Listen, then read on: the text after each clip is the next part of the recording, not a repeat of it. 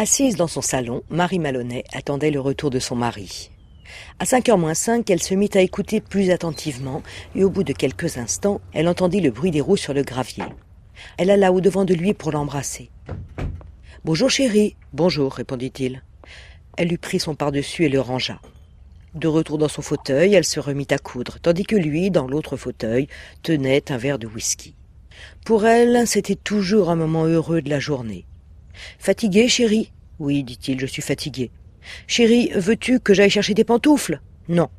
Chérie, je peux préparer à dîner. Il y a de la viande dans le réfrigérateur. Elle se leva et posa son ouvrage sur la table près de la lampe. Assieds-toi, dit-il, j'en ai pour une minute. C'est alors seulement qu'elle commença à s'inquiéter. Elle se laissa retomber lentement dans le fauteuil, ses grands yeux étonnés toujours fixés sur lui. Écoute, dit-il, j'ai quelque chose à te dire. Ce ne fut pas long. Naturellement, je te donnerai de l'argent et je ferai le nécessaire pour que tu ne manques de rien. Elle eut la force de dire Je vais préparer le dîner, et cette fois, il ne la retint pas. En traversant la pièce, tout était devenu automatique. Les marches qui la conduisaient à la cave, l'électricité, le réfrigérateur, sa main qui y plongea pour attraper l'objet le plus proche. C'était un gigot d'agneau. Il y aurait du gigot pour dîner.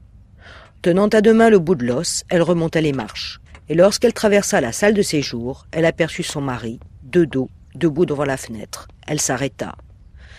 Pour l'amour de Dieu, dit-il sans se retourner, ne prépare rien pour moi, je sors. Alors Marie Malonnet fit simplement quelques pas vers lui et elle leva le gros gigot aussi haut qu'elle put au-dessus du crâne de son mari, puis cogna de toutes ses forces. Elle recula. Il s'écroula sur le tapis. Étonnée et frissonnante, tenant toujours de ses deux mains son ridicule gigot, Marie Malonnet contempla le corps. Ça y est, se dit-elle, je l'ai tué.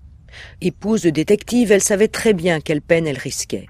Cela ne l'inquiétait nullement. Elle alla dans la cuisine, alluma le four et mit le gigot à rôtir. Puis elle se lava les mains et monta dans sa chambre en courant. Là, elle s'assit devant sa coiffeuse, se donna un coup de peigne, se repoudra et mit un peu de rouge à lèvres.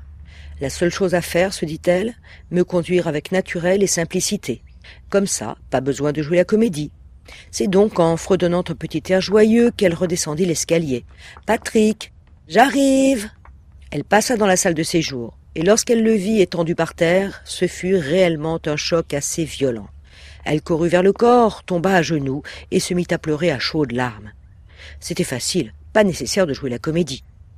Au bout de quelques minutes, elle se leva, alla au téléphone et appela le poste de police et lorsqu'elle entendit une voix au bout du fil, elle dit en pleurant Venez vite C'est madame Malonnet, la femme de Patrick Malonnet. Patrick est mort On arrive, dit la voix.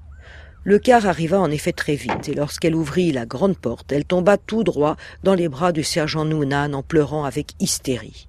Que s'est-il passé? Elle raconta son histoire depuis le début. L'arrivée de Patrick, comment elle avait mis le gigot au four, comment elle était montée dans sa chambre, et comment, en redescendant, elle avait trouvé son époux gisant sur le tapis. Le sergent Noonan lui parla doucement.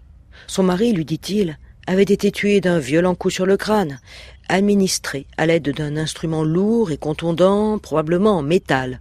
C'est une vieille histoire. Trouvez l'arme et vous tenez le bonhomme. Puis le sergent Noonan alla faire un tour à la cuisine.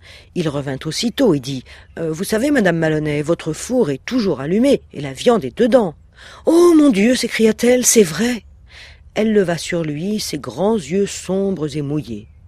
Jack Noonan, dit-elle. Oui. Voulez-vous me rendre un petit service, vous et vos collègues? Certainement, madame Malonnet. Eh bien, vous êtes tous des amis de mon pauvre Patrick, et vous êtes ici pour m'aider à retrouver son assassin. Vous devez avoir faim après tant d'heures supplémentaires, et je sais que mon pauvre Patrick ne me pardonnerait jamais de vous recevoir ici sans rien vous offrir. Pourquoi ne mangeriez-vous pas le gigot qui est au four? Il doit être cuit à point. Les quatre policiers eurent un long moment d'hésitation, mais comme ils mouraient tous de faim, ils finirent par se laisser convaincre. Ils se rendirent à la cuisine pour attaquer le gigot. La jeune femme demeura à sa place, ce qui lui permit de les écouter par la porte entr'ouverte. Un autre morceau, Charlie Elle veut qu'on mange tout, hein, c'est ce qu'elle a dit, ça lui rend service.